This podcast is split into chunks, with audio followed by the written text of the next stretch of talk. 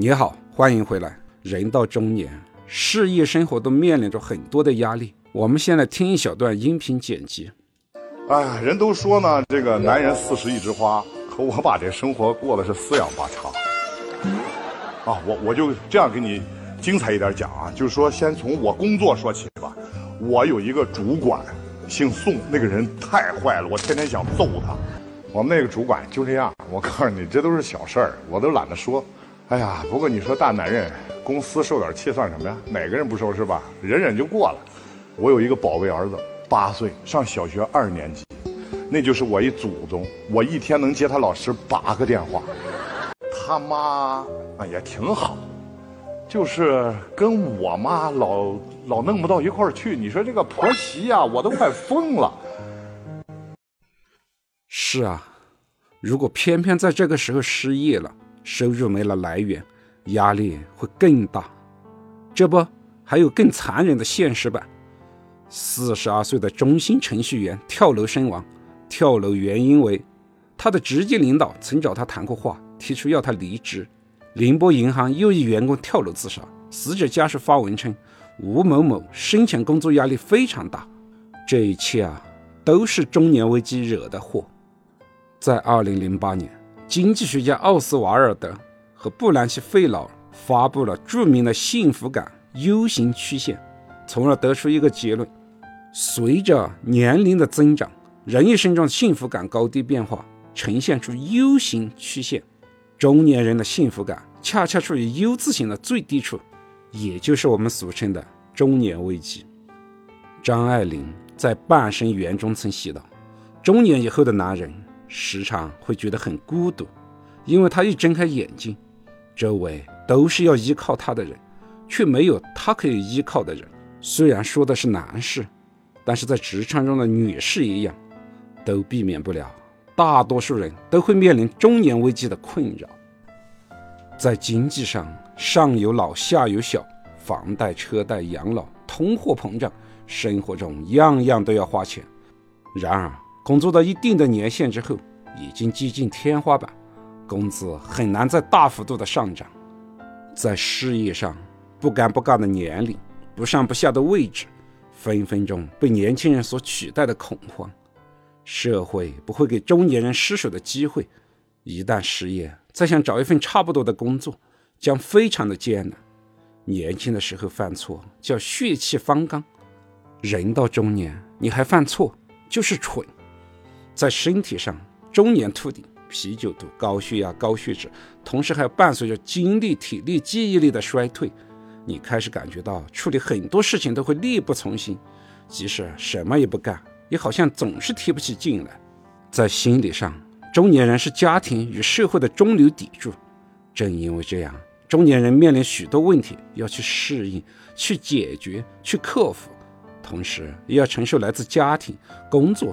社会等各方面的压力，但是能够让你倾诉与宣泄的地方却很少，一切困难只能往自己肚子里面吞。在感情上，爱情在繁琐平淡的生活中慢慢消失殆尽，取而代之的不是麻木冷淡，就是无尽的争吵。家很多时候不再是温暖的港湾，而是无法逃避的枷锁。那要如何才能避免进入中年危机呢？第一，要保持良性的家庭财务状况，降低家庭的负债。家庭的车贷、房贷占家庭总收入的比重越大，对工作的依赖度就越高。一旦失业，家庭的财务就没办法运转，更别说失业后重新去创业了。家庭的负债会成为中年职场人士的枷锁。牢牢地把自己套在职场上，工作还不能有任何的闪失。一旦面临失业，就会出现上面中心员工跳楼的案例。量力而出，选择适合自己经济承受能力的房贷、车贷，是避免进入中年危机的关键所在。第二，珍惜目前的每一份工作经历，积攒足够的人脉资源。职场上半场靠的是打拼。下半场靠的是人脉，工作的前二十年精力充沛，学习能力强，只要肯干，哪里都有你施展才华的机会。